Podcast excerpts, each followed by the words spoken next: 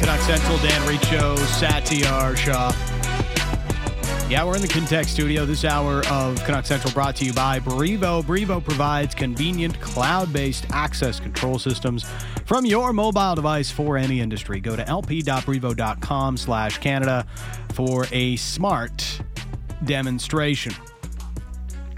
Uh, the Canucks will host uh, Florida Panthers tomorrow night for Roberto Luongo's Ring of Honor celebration.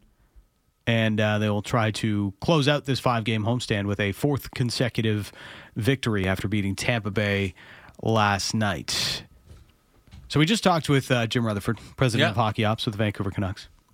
He's loving his time in Vancouver, as he uh, as he told us, and Uh, Why wouldn't he with the with the success the team is having? yeah, exactly. Especially the way it's going right now. Maybe that resolve was uh, tested a little bit last year, but um, as it's going right now, you know, um, uh, you know, on that they they held firm quite a bit last year through some pretty tough moments. Yeah. and believed in their plan, and here it's it's started to come to fruition for them, and ultimately as we just started to discuss at the end of, of the last segment, right after the interview, they've bought themselves a lot of time here to really try to pinpoint exactly what's needed to take this roster to another level. And you know, that's that's big because if you're in the dogfight right now and uh, sitting around 500 and trying to figure out if you're a good team or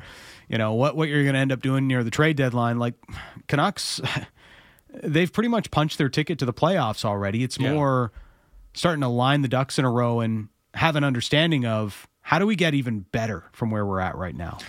And I think that stuff's going to take some time, as we kind of mentioned towards the end.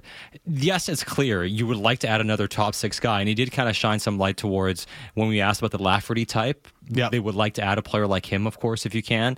And yeah, you're always open to adding more on the back end. They were after Ethan Bear, but it's one of those things where it's. Is this something that you have to go out there and do, or do you have certain pieces that you can let it breathe a little bit? And and the goal obviously is get to the playoffs and who knows what happens and hopefully you can go on a deep run and perhaps even the magical run happens or whatever. But i think there's an acceptance that you're not necessarily winning the cup this year but how close are we? And i don't think you really know until we get to the playoffs. And i think that's going to be a big indicator. And i think some, something he kind of alluded to that yes we may not be perfect but we kind of need to see what these guys can do now from this point on and, and see truly what we need to add. Uh, you've got to crawl before you walk sort of thing right? Yeah. so um, there's still a lot that this team has to um, put in place but you know the, the idea of adding an impact player adding a top 4d number one those are expensive ads not cheap not cheap. And this team still is probably lower in, in the amount of assets that they have, big assets to trade in order to acquire those types of things. Mm-hmm. But I think the comment on fit is a big one. And the way they've been able to identify fits Yes. and to identify their needs should give you some confidence as to how they go about identifying the pieces they need to get to another level, right? Like they haven't really misstepped in free agency all that much, if at all. Right? Like if, if you're saying Curtis Lazar is the biggest miss they had in free agency, I mean, No, I mean the free agency. I mean, even him, they flipped him and got a pick out of it. So you you you got out of it. So even yes, it wasn't the best fit. They recognized it. You got a pick. Yeah. uh, for a player you you signed to a three year deal at one million. Mikheyev is still hit even with the injury. Pius Suter, Teddy Blueger, Carson Soucy, like all these guys seem to have fit this year. Now they've done a re- they've done a really good job in free agency of identifying pieces that help this team in areas that they need help Yeah, and have done it in a way that isn't overextending themselves against the salary cap. They haven't, mm-hmm. you know, Mikheyev, they gave him the four years. Susie, they gave three. So those are the ones that they really extended most. But even that, not terrible deals. And we can all look at that and, and, and identify that. Even with Filip Hronek, it's, yeah, this is the cost of doing business, but we really see this player as a, a the ultimate fit for our roster and what we need right now. So those are like real good indicators of when they do figure out, or maybe they already know it, just won't tell us what they need to add to this roster. They've done a pretty good job of identifying their holes. And something that he mentioned, uh, the head coach being aligned and knowing what the coach wants Yes. and knowing how the coach wants to play. It's The like Zadorov acquisition, essentially. Yeah, and, and other players too. Like you, you may look at a team and say, "Hey, uh, I'd love to add this player to our group, but how does he fit? Mm-hmm. Can he play in a role that our coach can prescribe to him? And if he can't, then the fit's not going to be there. And it seemed like he's concerned about adding somebody to the group that doesn't fit. Yeah. I think considering how everybody is, you know, bought in with how they're playing right now, the young players taking a step, the team taking a step as a group, obviously. I think he's careful about what we're adding to the room. Zadorov, somebody that we're after for a long time. They Yeah. felt obviously fit really how it's going to play. They felt comfortable about it. Now it's looking good already. But I think they're, con- I wouldn't say concerned, but leery of adding somebody that may not be the best fit and and not only not fitting, but maybe disrupting some of the harmony to some degree. Right. You know, and You don't want to do that. no, and especially if you go after somebody who's a bigger piece, because then you feel like you have to make this player fit. So whose role is he taking? How does that fit in? Does it become awkward? So it is a a, a fragile ecosystem sometimes when you find good chemistry, and it seemed like he's concerned about. Uh, disrupting that unless there's somebody that they feel like that truly adds to the team.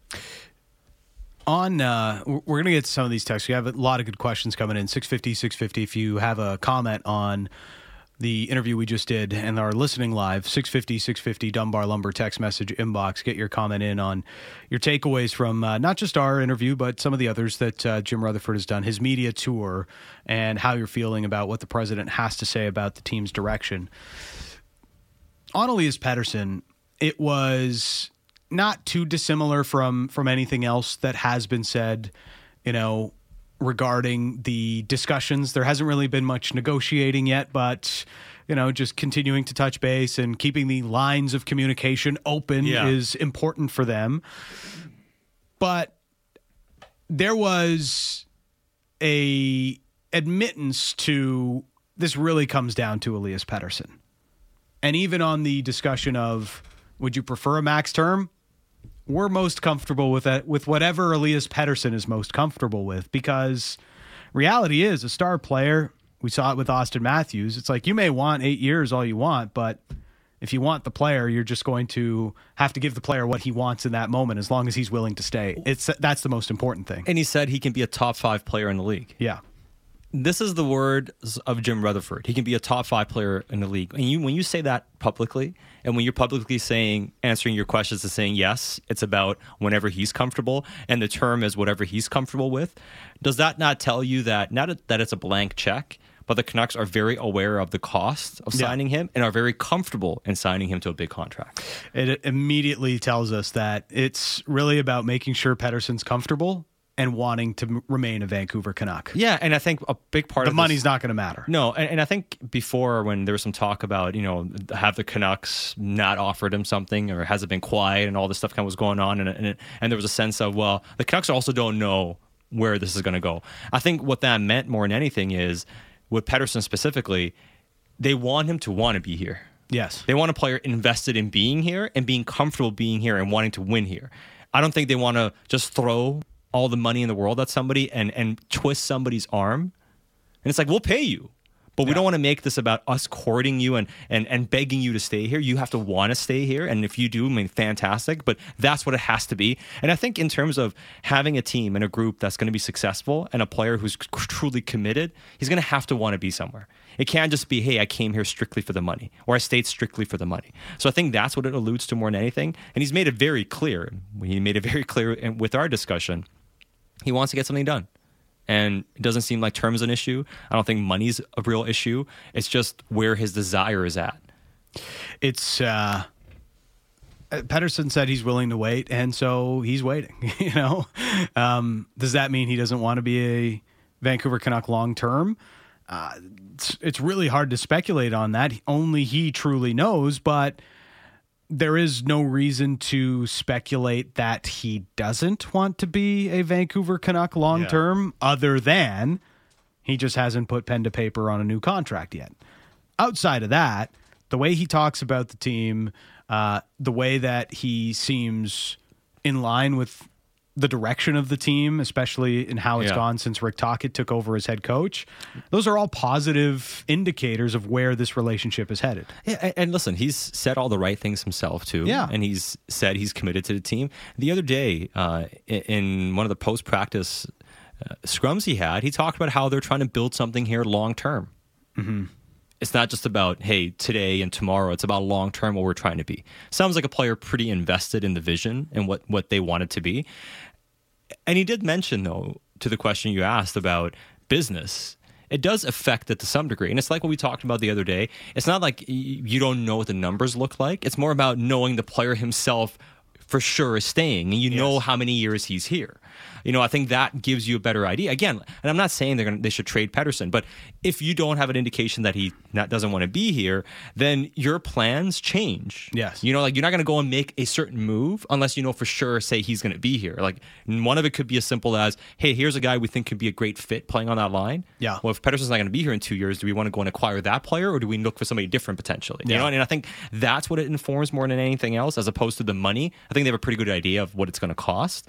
It's more about we just want to make sure he's here. And once we know, then when we look next year, the year beyond, and the players we're looking at, it gives a better, a clearer picture of what to go after. And it just it gives you a, a better ability to plan your cap picture for the next number of years, however long Pettersson ends up signing a new contract for.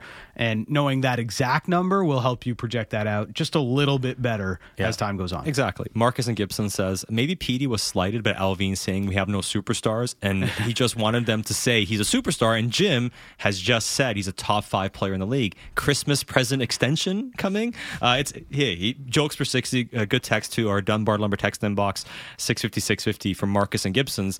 But uh, like, I, I don't know if it's quite clear like that, but I do think it's one of those things where they view him as a star, a superstar, and they're kind of want making him feel that way, and they're not making it like with Bo. It was different. The conversation was, well, we have a number for Bo. Yes. You know, it has to make sense for both sides. Same thing about JT. It has to make sense for both sides. Boeser before his extension has to make sense for both sides. There's none of that No. with uh, Elias Pettersson.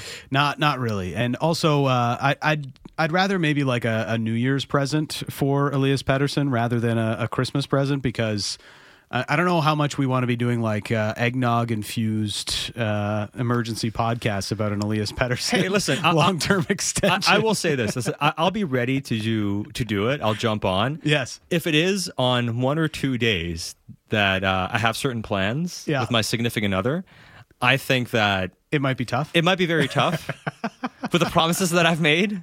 yes. uh, that that I would have to skirt. So I'm hoping it's not on those days. Yes. But we know the NHL. They don't like you know they're pretty conservative with trades as it is, unless you're named Patrik Allvin and Jim Rutherford. Yeah. But over Christmas time, it's usually pretty quiet with Yeah. transactions. No, you, you- you'd like to think. Um, Sat's going with a mega jinx right now. Holy. Hey, hey, great. Uh, Honestly, like hey, maybe I won't be there to do it, but Dan might be, Yes. and, and maybe Josh. Maybe Josh is the one that does a Canuck Central uh, emergency podcast. People would love it. They'd be like, oh, no Satiar Shah. It'd be great. Josh Elliott Wolf. Hundred percent. as Josh says, uh, Reach hates Christmas, so of course he'll do it. Reach is going to make it happen. Uh, this text um, from Marcus as well. Uh, listening to Jim makes me love JT Miller's cap hit. I think this year we've seen the best JT, and eight million will be peanuts against the cap in three or four years for a savvy vet. Uh, we had another text uh, come in from Sudeep in Burnaby. What was your take on the comments regarding JT feeding Bo Horvat last year? Seemed like an indirect shot at Bo that perhaps he was padding his stats and not a great player on his own. That is from Sudeep in Burnaby. Uh, I mean, it was interesting, and I don't think it was necessarily taken as. I mean, so what he said about Bo was very clear. We wanted to keep him at a number, and when it became pretty clear that we weren't going to be able to keep him at the number, then we felt like we had to move. It's the same discussion as we had with JT to some extent, and again, we just mentioned it. Those players, they're not keep at all costs. Yeah. It's like I like this guy, I like the other guy. It has to come in at a range that makes sense for us. Yeah. And if it doesn't, we have to move on. And they were decisive with that, right? Like they, they said, hey, you're not, you're not going to be here. We're going to make trade. And, and it went out and did it. And I think what it did shine some light on is why they weren't willing to perhaps give Bo Horvat, eight million, eight and a half million, what he ultimately got with the Islanders, because they felt like, hey, he's a good player, yes, but a lot of that production this year might be somewhat unsustainable, whether it's JT or something else. We don't feel like he got there based on his his true evaluated talent, Right. And that's why we're not quite comfortable paying him the money he's looking for. not to do the whole revisionist history thing on this, but since it's the question from the listener, I, I think it's fairly obvious at this point, and maybe it doesn't need to be resaid, but they valued JT at a higher number than they did Bo Horvat. Now, JT was coming off a 99 point season, but part of that is and was how they felt about JT and what he brought to the team, even off the ice, and some of that competitive fire that eh, not a lot of other players really showed uh, as much outwardly as JT does sometimes. So, all of those factors, I think, led to them valuing JT Miller at a higher price than what they were offering Bo Horvat at the time. And as it's played out now, so far, like Bo's having a good year in in Long Island, right? On Long Island, I guess is is the proper term, but it's worked out well for the Vancouver Canucks as well. So if it's worked out for all sides, then it's worked out for all sides, and the Canucks are better to have Filip Hronek as well in tow because they desperately needed a right shot defenseman. So their assessment and the way they played that situation is one of the better navigations we've seen from this organization, I would say and that's pretty obvious at this point. And you know the, the other things on on JT and, and kind of how they view him as a player, it's interesting that he kept he keeps bringing up Rick Tocchet mm-hmm. and accountability to and, and having some. Essentially, I, I think the Cole's notes of it is uh, JT's a bit of a wild stallion. You need somebody to be able to harness it. And if you have somebody that can harness his energy properly Yeah. and can guide, you know, can take care of everything else, let him do his thing. Don't let him get distracted by other things. He he He's gonna be fine. attributed JT's uh, emotional outburst last year to um, essentially, you know, JT feeling like there was a lack of accountability around the team, and he took that upon himself. And, and I think that's also the bit of a, a, a bit of a romanticized description Yes. of it as well, right? Because I don't think it was just as simple as that. I mean, JT himself has said, yes, there's certain things that I need to do better as well, and and it's not just yes, things kind of getting away. Yeah. There are things that you can learn and mature from. But if JT's a type of player, and we mentioned this for a long time, very emotional, plays with a lot of fire when he's going. When he doesn't have it, it can be ugly. We've seen the ugly side of it as well. But those are the types of players that if you harness the right way, they're so hard to find. There's so few of those types of players that can do the things that JT can do. You just need to have the type of team and environment where a player like him can be successful and not just in terms of success, successful producing because he's done that since day one of getting here but in terms of being successful within the team environment accountability matters in so many ways like jt's not the type of player you can have on your team expect to be quiet and mind his own business it's not Yeah. going to happen No. so if you have an environment where things are taken care of he's going to fit in well but if it's like it was last couple of years well he's not going to sit there and be quiet about it Uh, a lot of uh, follow up questions on the discussion around Elias Pettersson. If the Canucks got eliminated in Game Seven of the second round, is that enough success for Pettersson to re-sign? That is from Dave in Chilliwack. A couple of these uh, comments as well. Huge Pettersson fan, but if he wants thirteen to fifteen million dollars, he needs to be putting up McDavid type numbers and be a timely clutch player. JT is the engine that runs the team. That is from Sonny and Timbo says Pettersson has to make something somewhat team friendly. Otherwise, we'll be in Toronto Maple Leafs land. That is uh, a couple of texts coming in on the Dunbar Lumber text message inbox. Yeah, I mean, I mean, I, I don't think when we say they're comfortable paying Pettersson, that's they're not going they're not going to make him the highest paid player in the league. No. You know, and and I think that uh, as good as Pettersson's been, I don't think it, the expectation is you should give him a contract like Auston Matthews, even right. But it's a number where The only thing that I, I would compare is is maybe the the term of the contract. Yeah, I mean, four years, five years, something along those lines. Maybe three, even like three to five. That that might be the sweet spot in between that. Yes. as opposed to six, seven, eight. Like that. That's kind of the range. If you're looking at a three year range, don't look at six, seven, eight. Look at three, four, five. Yeah. That seems to be maybe where where this might be headed. But I don't think Pettersson he's going to be getting 12, 12, 13 million per year. Like I think we're still talking that 10 to 11 some million and change. um, which is somewhat interesting in how that ends up uh, being uh, part of the the cap picture in the future. Cam from Tsawwassen. Everyone's talking about Petey's contract, but I'm honestly more intrigued by Hronek and what his next contract will be. What's your guys' take? Honestly, um, I, I, this is one of one of the rare instances where I, I want to say let's wait to the end of the year. It's the same discussion as like Bo Horvat last year. It's like Yeah. I don't want to sign Bo during the season because he's on a heater. He had like, and then he finished the season with what like sixty some points, thirty seven goals, or whatever Didn't, it was. didn't reach the 40 mark. No, Didn't- he fell just shy. Didn't he get? uh, Did he get seventy points? I can't remember exactly how many points he got. But at the end of the year, it wasn't like these these eye watering numbers from Bo Horvat, right? He did not put up a ton of offense with the Islanders last year. Yeah, so I, yeah, he he ended the season with seventy points last year and thirty eight goals. Great season, no Yes. doubt.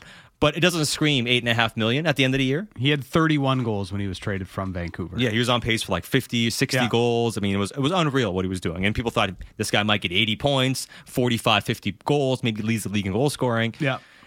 And hey, if he actually scored 50 goals, he might be a bargain at eight point five Yes. million, right? So, but it's kind of like wait for the season to end, see where the team goes, see what his season looks like at the very end, and then you really start negotiating. Because if right now you're negotiating and Allan Walsh is uh, as ruthless as any agent, uh, leveraging the value of his players and trying to get as much money as he possibly can, we're looking at point per game player this year who is going to be maybe have more points than Vince Dunn did last year. Yeah. So that automatically means he's getting at least seven some 1000000 mm-hmm. and maybe the numbers above that.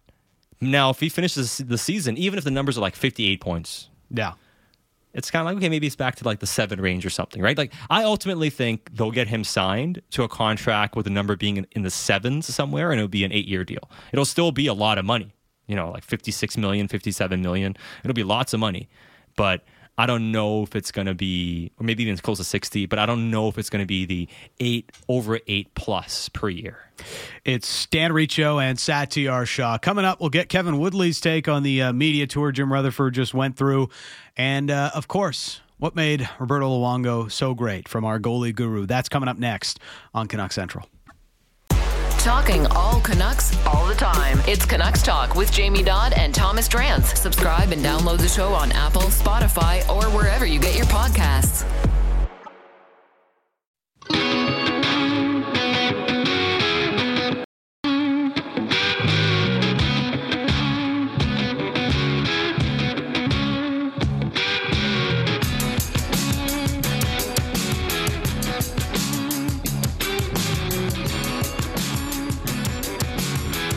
Back in on Canuck Central for hour number two. Appreciate all your uh, texts and tweets to those, the live listener. For those uh, listening on demand, we appreciate you as well. Please remember to subscribe and leave a review. We do appreciate it. It uh, goes a long way to continuing uh, to grow Canuck Central and gives you first access to all of our exclusive interviews, every single post game show, and much more on the Canuck Central podcast feed. Let's bring in our next guest. Uh, he joins us every single Wednesday, which you'll find on that podcast feed. It is our goalie guru and covering the Canucks at NHL.com. It is Kevin Woodley. He is a presentation of White Rock Hyundai. Thanks for this, uh, Woodley. How are you?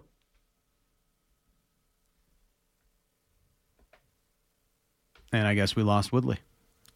Uh, I don't think his mic is potted up properly. There we go. He's on now. We got you. that that that's uh that that was on us. That wasn't on you, Kevin. That was an us thing. He's like, I'm not even listening anymore. He's Woodley, I'm- we got you. I don't know if we do. I I can hear you guys. Can you hear me? Yeah, now we we, can can. hear you. There we go. Yes. Wow. I don't know what happened there. You know what I think actually? The phone in my new car from White Rock Hyundai, like the car is so strong that it picks up the signal in my house and tried to steal my call. Oh so wow. the power of Hyundai. That's how good it is, boys. I apologize for that. That's great. That's great Bluetooth. I don't think it was the car though. No, but I, I would say that the, that Bluetooth that's strong Bluetooth coverage because everybody ha- like don't don't you dislike when the Bluetooth just drops while you're driving? Yes, it's very frustrating. I never have that problem. Clearly, I have Yeah. another problem. It picks up. he is quite Kevin Woodley, and is a uh, presentation of White Rock Hyundai. So uh, we're going to get into Roberto Luongo a little bit, of course, uh, honoring him tomorrow night at Rogers Arena. But um, yeah, I thought the quote you got from Brayden Point, uh, which you put out on Twitter last night, was was interesting. And and you've kind of been following this for a lot of the teams that come into Rogers Arena there seems to be a theme developing of how they talk and how they see the Canucks after, you know, generally the Canucks have beaten them. Yeah, no, and uh, it's interesting. Like you just getting the perspective of other teams and coaches. Like earlier in the week, and I didn't put this one out on Twitter, uh, men too, but you know, post game deadlines and. Um, actually Rick Tocchet about it today. John Hynes, when he came in with the Minnesota Wild, referenced the fact that even in a 2 nothing loss, he was really happy with how his defense had played in front of Filip Gustavsson because he noted that the Canucks were the number one rebound team in terms of chances and scoring in the entire National Hockey League. And he thought they did a good job against them. And how many times, including last night, Boeser knocking in the rebound after Miller gets a you know a loose puck chance off a tip. Like there's another theme that you know, we can see this on a night in night out basis, and it's it's really interesting to see how teams sort of you know react to it after, or even going into games against the Vancouver Canucks. And I thought Brayden Point last night was obviously very complimentary. Um, Jon Cooper had referenced the day before when I was out at practice at UBC that you know how much better he thought this team was than the one they played when they went through Florida uh, earlier in the season, and that was sort of how I put it to point. Like, hey, can you see the differences here? And you know, clearly he could. And I think when he talked about the depth and how hard they were to play against, and I thought last night was one of their best examples of that. Just you know, there wasn't a lot of time and space for anybody in the Tampa lineup, and you know, even even Kucherov, um, he's always going to get his. He's going to get his looks. He's going to get his chances. But for the most part, um, against a guy it's pretty hard to take time and space away mm-hmm. from, I thought they did a really good job. A lot of sort of you know heavy on sticks and boxing out in front of the net and just um, it was impressive and clearly impressed impressed Brayden Point. Well, you know the details, which is it's so funny, right? Because the last few years, and, and especially last year, how many times did we rail about details, not having to stick in the right lane, not not doing the, the easy, responsible things, for instance? And we saw them do it really well to start the season, and then it waned a little bit during that kind of, you know, I, I, guess you call it a swoon. What was it the, the, the four and six run for ten games that they had, and now they're back to you know winning three straight. But it, it seems like they do have an identity as, as being a team with good details and that plays stingy. I guess the question is how consistently can they turn those out? It showed a great again the, these last three games, and are they maybe starting to really hone in on that being who they are? You hope so, right? There's a lot of good signs of that. I, like, I took note as much as I was in the Tampa room when I went back and sort of listened to the audio on the Vancouver side. You know, I thought it was notable that on a night and and after a stretch where Nils Hoglander has moved up the lineup and earned a lot of praise, you know, Rick Tocchet made sure to pause and talk about, you know, the times he wasn't in the right spots and that that can't slip, right? Um, just because you're up the lineup and having success offensively, those details have to remain. And then today, asking him about, you know, the way they're defending third period leads, the way they're able to close out these games for a team that was so fragile with leads before he got here. Like how much of that is X's and O's and and those details we just talked about. How much of that was like how much did you have to fix the psyche of a team that didn't seem to know how to close out those games? And obviously they go hand in hand. If if those are the things you do, whether you're winning or losing consistently night in night out, they're easy to repeat. You don't worry about the pressure of being up a goal because you're not getting caved in in your own end because you make the same place guys are in the same spots for the outlet pass. You know, like there's guys are where they're supposed to be, that predictability, that reliability that we've seen from this team. And like it's not going to be perfect tip to tail. And we've already seen, as you said, it wane a little bit.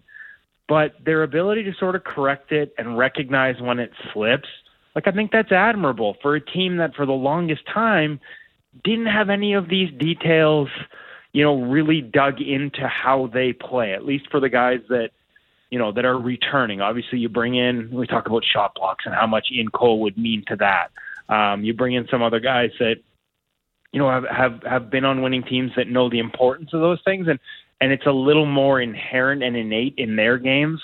um, to repeat those details and stick with them and and not abandon them when pressure ramps up. But for the guys that you know have been here throughout, it's going to be a work in progress. It's not going to be perfect every night. It's an 82 game schedule, but you like the progress in the process that we're seeing so far this season. And getting back to these last three has been a big part of that.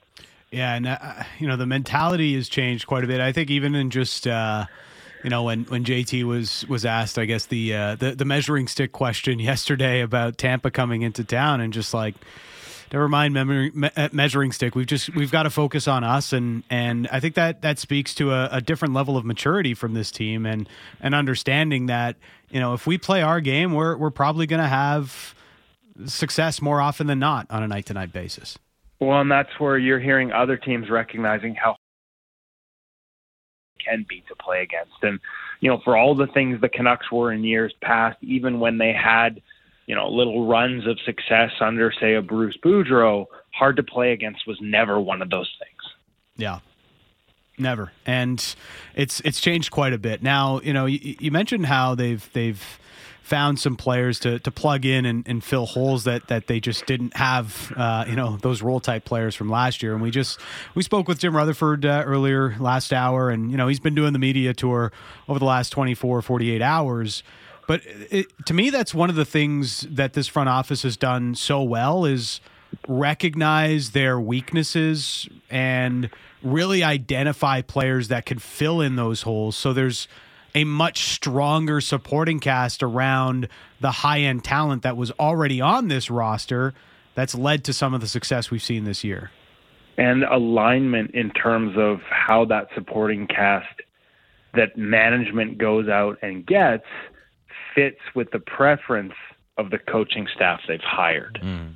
Right? Like it's not just fitting the players they're going to play with, but fitting the style this coaching staff wants the group to play. And I think those two things go hand in hand. And we, you know, clearly there hasn't necessarily been that alignment in the past. And so I think that's a big part of, of what you're seeing here. It's why we haven't seen a lot of misses, right? Like, like we, when, when Patrik Allvin talked to us before the Zadorov trade, after um, the Beauvillier trade that, uh, that sort of made, made the latter possible, I think it was out at, at at UBC, um, you know, one of the questions he was asked, and I asked it was like, there haven't been a lot of misses. Like, and who deserves credit? Pro scouting. Um, you know, he mentioned analytics. Like, like why, why have you guys hit so much more than you've missed? Um, when it comes to player acquisition. And and I think that it's not like it's been perfect. There have been misses within there, um, but they're usually pretty quick to move on from them, right? So, uh, you know, I think of a Curtis Lazar, who, frankly, I think might fit this group now better than he did the one he he arrived to last year in terms of style of play. Um, but when when it's not working, they move on from it, and you know, I think that alignment from from top to bottom and recognizing not just who fits and, and might fit with potential line mates, but who fits with what with what the coaches want is is why you have guys coming in here and having success, fitting with how they want to play, and that's you know again feather in the cap to the group um, for you know making those adjustments. And and you know you heard you, I'm sure uh, amongst the all the different talks that Jim Rutherford had this week, I, I heard some of the quotes about you know they're not always going to agree, but there's an open discussion, and everybody at least is on the same page with what they want out of the players they're bringing in, and that that's why it tends to work out more often than it doesn't. And you know we've heard Jim Rutherford make the rounds the last couple days. He was on Canuck Central here with us uh, just the last hour. And what do you make of what the job that he's done now through two years? And we talk about alignment, what he's been able to put in place over these two years. Well, I mean, I, I geez, I mean, look where they were a couple of years ago. What remember? I remember him talking about it. You know, it being, you know, it can just be a couple players, but it has to be the right couple players out, the right couple of players in. Like, there's been some bold moves here, right? Like the the OEL buyout um, is a big bold move. Uh, there, you know, there's been a handful like that that that they've worked out so far. I I, I have trouble I don't know that there's much to criticize, right? Like everything's good right now. And maybe we come from a place where it was so bad for so long that it's all relative, but it feels like, you know, to go back to the Brayden Point quote that we opened with, like things are really moving in a in, in a right direction here. And as much as, you know, you can fairly quibble, obviously, with how things went down uh, in Bruce Boudreau's return last season. Um, again, they've moved on from that and gone to people that have more of that alignment with what they want to do. And it's, you know, I think the fact that we keep talking about that sort of um, alignment among everyone involved is a credit to the, you know, it, ha- it has to be a credit to the guy at top for not only bringing in the right people, um, but for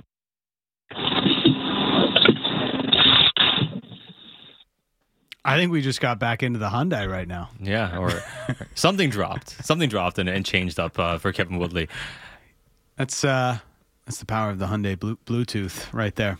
Yeah, it took over the Bluetooth. But you know, in terms of what Rutherford has done too, and you're he's right. Like two years ago, we talked about this organization being in a really bad spot. Like it's and, and we'll see ultimately how high they can go or whatever. Yeah. But it's it's certainly far more stable than it was back then. I mean, just the discussions we had again, like nobody's talking about the owner now. No. Two nope. years ago, it was like it was a constant conversation was about the owner. No, and uh, you know the alignment that we were just talking about, uh, they weren't aligned with the head coach last year, and we saw how badly that all went. Uh, we'll bring in uh, Kevin Woodley again. Uh, we we lost you there for a second. Kevin needs to get aligned with the folks at TELUS a little better. I'll tell you that. I apologize, guys. Uh, it's uh, it's it's quite all right. Um, but you know, one one of the things that uh, I guess we're we're all really trying to figure out. So, okay, the Canucks are a pretty good team. We we've kind of figured that out through the first 30 games of the season, and there's still a lot to be found out about this team. But the way Jim Rutherford uh, seems to to view it, and the front office seem to view it, is well, we've bought ourselves some time and we have some runway to really figure out what pieces we need to identify in order to take this team to a next step and closer to being a cup contender. And you're kind of curious as as much as we want all those answers. Like, are they gonna? Could they? Could they be buyers? Yeah. Like, do they see this as a as a win now? You know, the fact that he talked about the window just opening. Like, um, how much does it close depending on the raises you have to give certain people? Does that affect how you go into this? I don't have the answers to that. But I think for the first time in a long time, this market has some faith and a reason to have faith in the people that are trying to come up with those answers. And it's not just one person, it's it's the entire staff assembled, right? So that's exciting I think that it should be exciting for a fan base as a media person. Like I'm curious to see which way this goes, right? Like there's there's an air of uncertainty here and I know as much as our industry has become about analysis and prediction and what should be the right step, I'm old school, right? Like I've been doing this 23 years. To me the the fascin like the excitement of the start of a new season because I'm not a fan, I'm a reporter is to see what happens when there's new pieces in place. And uh, and given the surprising success they've had, at least from us on the outside watching, I don't think anybody, you know, predicted this level of early success, especially looking at that early schedule. Um, I'm I'm curious and excited to see which way it goes. And I, and after so many years of having very little to be excited about, frankly, that's a positive, right? Like I was in Seattle last year. The NHL hired me to go down there and cover their playoff run, and man, I miss the postseason. I going to the rink when it's sunny and warm out. Yeah, I haven't done it in a long time. Like we're, we're you know they're honoring Luongo. Like it's been a long time, and the sun was out, and you know like I'm looking forward to that. And and I guess when I say I'm looking forward to seeing how they handle this into the trade deadline I don't know. I don't pretend to have the answers about what the right decisions are moving forward. But as I said earlier in this answer, I think for the first time in a long time, um, you have a higher level of faith in the people that are going to make those decisions and the reasons they're going to make them for. I think one of the you know some of the outstanding things remaining obviously are hey make the roster better still, but Filip Hronek needs a contract and Elias right. Pettersson clearly does, and, and, you know Rutherford with us when we asked them about uh, Pettersson, and he mentioned about Pettersson that hey. Um, they're willing to give him whatever term that he wants. They view him as being a top five player in the league when he's at his best. What do you make of uh, him being so pretty much open to signing Pettersson to whatever he wants, and especially contrasting that to his co- quotes and comments on guys like JT Miller before they signed, Bo Horvat before they signed? It seems like he's saying almost whatever you want, tell us and we'll get it done. Well, I mean, I guess it's interesting, and I'm trying to remember what the comments were uh, regarding the other guys. I'm old, Sat. I've taken too many pucks off the so head, so I can't remember. Well, essentially, he was saying it has to make sense for both sides, right? Yeah, where we we'd like to keep with Bo. He said we'd like to keep him, but if we can't, we'll get a good value back in return. For JT, he said we like JT, but he's a guy who's going to be 30, and you know we got to be Right. careful what you pay him, and we like him, but you got to be careful. Like there's no there's no qualifying here with Elias Pettersson.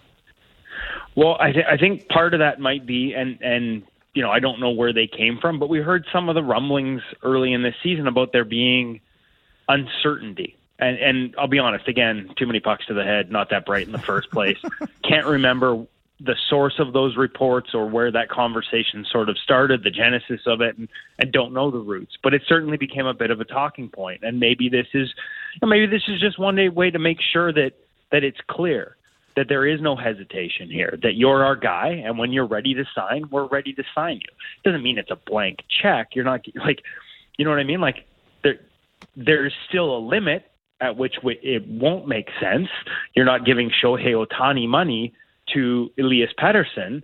You're not going to commit to the point where it, it restricts what you can do, especially, you know, he's talked about years three and four of that OEL buyout, um, where you completely handcuff the team. But just amidst a, bunch of discussion, some of which included um, hints at uncertainty about the team wanting him long term, just a great way to go out and clear the air and make sure that, you know, whatever said behind closed doors, it's pretty clear, at least to the public, that this is a guy they want around and want around for as long as he's willing to stick around. There's still a negotiation to be had in terms of what that costs, but removing any uncertainty about your desire to have him back, I think, is a smart play here. Kevin Woodley, our guest, our goalie guru. And uh, normally we, we take some time to talk about some goalie storylines around the league. But uh, with Roberto Luongo being uh, put into the Ring of Honor tomorrow night, I think the, the discussion really lies there. And, you know, we've we, we talked to Cory Schneider yesterday. He gave his thoughts, but I'm kind of curious from from your perspective. You know, the longevity of Luongo's career, how great he was, how he was the Michelin man in Florida, but uh, never really got recognized because of how bad those Florida teams were, and never did end up getting a Vezina in his career, but does go straight into the Hall of Fame because of him being essentially one of the best goalies of this generation. What to you made him? So elite? Like what stood out even from a technical standpoint that us non-goalie gurus wouldn't be able to point out? What to you made made Luongo so great? Well, it's interesting because at various points, I think you might have said different things, but I think what made him a first ballot Hall of Famer, and he should have had a couple of Vezinas, frankly. 03, 04, he should have had one. I know the year he went toe to toe here, you know, like for the for the wins record with Brodeur. I think some of the the underlying numbers favored him, um, but you were never going to beat Marty if you ended up a win behind him, and that's ultimately what happened. So I think he should have a couple of Vezina trophies. I- think it's the competitiveness, as much as that's not technical, and the desire to constantly evolve and cha- and be and the willingness to change his technique. Like there were many periods during his career where he was the best, and he never rested on his laurels, and that's why you know I think he gets to a thousand games. And you know it's interesting because I got to credit Drance for this because I think he, he was the one that mentioned it, and he may have even asked Roberto about this. But like after Marc Andre Fleury hits a thousand games here in the next two three weeks, I think he's three or four games from it. I don't know that we ever see this again. And I was asking Casey DeSmith about it this morning. Like that may become like you know one of the most exclusive lists or records in all of hockey. A goalie playing a thousand games. And it's a credit to Roberto's drive to constantly improve that he was able to do so. Like I can't count um, the number of little technical tweaks and adjustments that he made over the years to his game. You know, for a guy who was already at the top, he was never willing to sort of stand still because he recognized that if he wasn't continuously evolving in a position that was continuously evolving, he would fall behind. I think one of my favorite stories actually is after the I think it was the San Jose playoffs, and it was a way he played the posts. Um, he used what we would call a traditional VH. The the lead pad would go up against the post, and the back pad would drop along the goal line. Um, now that's when you hear reverse VH. It's actually the opposite of that. The lead pad drops along the ice, and the back pad is up off the ice to anchor you. And this is at a time when the reverse I just described didn't even exist. Like Jonathan Quick had just started doing it and Roberto didn't have it in his game, and he was getting exposed a little bit by teams trying to just stuff pucks in on on on his VH down and around the goal line. The Sharks really targeted it, um, and so he went that summer and he looked for solutions. and And at the time, it wasn't something Rolly Melanson taught. And Roberto went back to Florida and found somebody who did teach it. And the irony is that's Ian Clark, who he'd worked with here in Vancouver and is now, uh, now obviously back in Vancouver. And as I understand it, he learned it there in the summer in the off season added it to his game and brought it back to Vancouver and said, "This is how we're going to do. Like this is how I'm going to do this." And just one of many things when you talk to him over the course of his career that he added that added years to his career um, because he was willing to adapt and adopt. And in that case, go out and actively seek a new way of managing post play at a time when teams were increasingly trying to pick goalies apart um, because technique had sort of fallen, or the technique of the day was exposable, and it was for Roberto in part because he's he's bow-legged. He couldn't keep that. He couldn't keep keeping it above the goal line. So they were just wrapping it and stuffing it and figuring they'd eventually be able to jam it in. And so he goes out and figures out a way to sort of solve that and be better. And I think that's just one example of many I have of what allows him to have the career he had, to be on a list that we may never see anyone outside of Fleury join from now on, um, and be a first ballot Hall of Famer. And in my mind, like it doesn't lessen the celebration. In my mind, a guy whose number you retire. But um, I say that not, you know, I look at the guys that are in the Ring of Honor, and and you know, it's there's all time Canuck greats in there. So this is a great honor too, and I'm looking forward to watch it being celebrated tomorrow. Uh, we'll let you go with this text. Luongo is one of the best because he kept up to date with new goalie techniques from reading InGoal magazine. God, I wish that was true. Eh? Could I get him to say that tomorrow? Do you think at the presser? Although I will say, I don't even know if he remembers that. I wish that Twitter still had direct message archives dating back to that San oh, Jose yeah. series, because there may have been a conversation between us back then about about that ahead of him adding the new technique. Interesting. Uh, well, another story for another day. Woodley, you're the best. Uh, appreciate it. Thanks, guys. Kevin Woodley on Sportsnet 650 brought to you by White Rock Hyundai. Visit the showroom on King George in White Rock or whiterockhyundai.com. Coming up on Canuck Central, overrated or underrated? Your topics, our debate next on Sportsnet 650.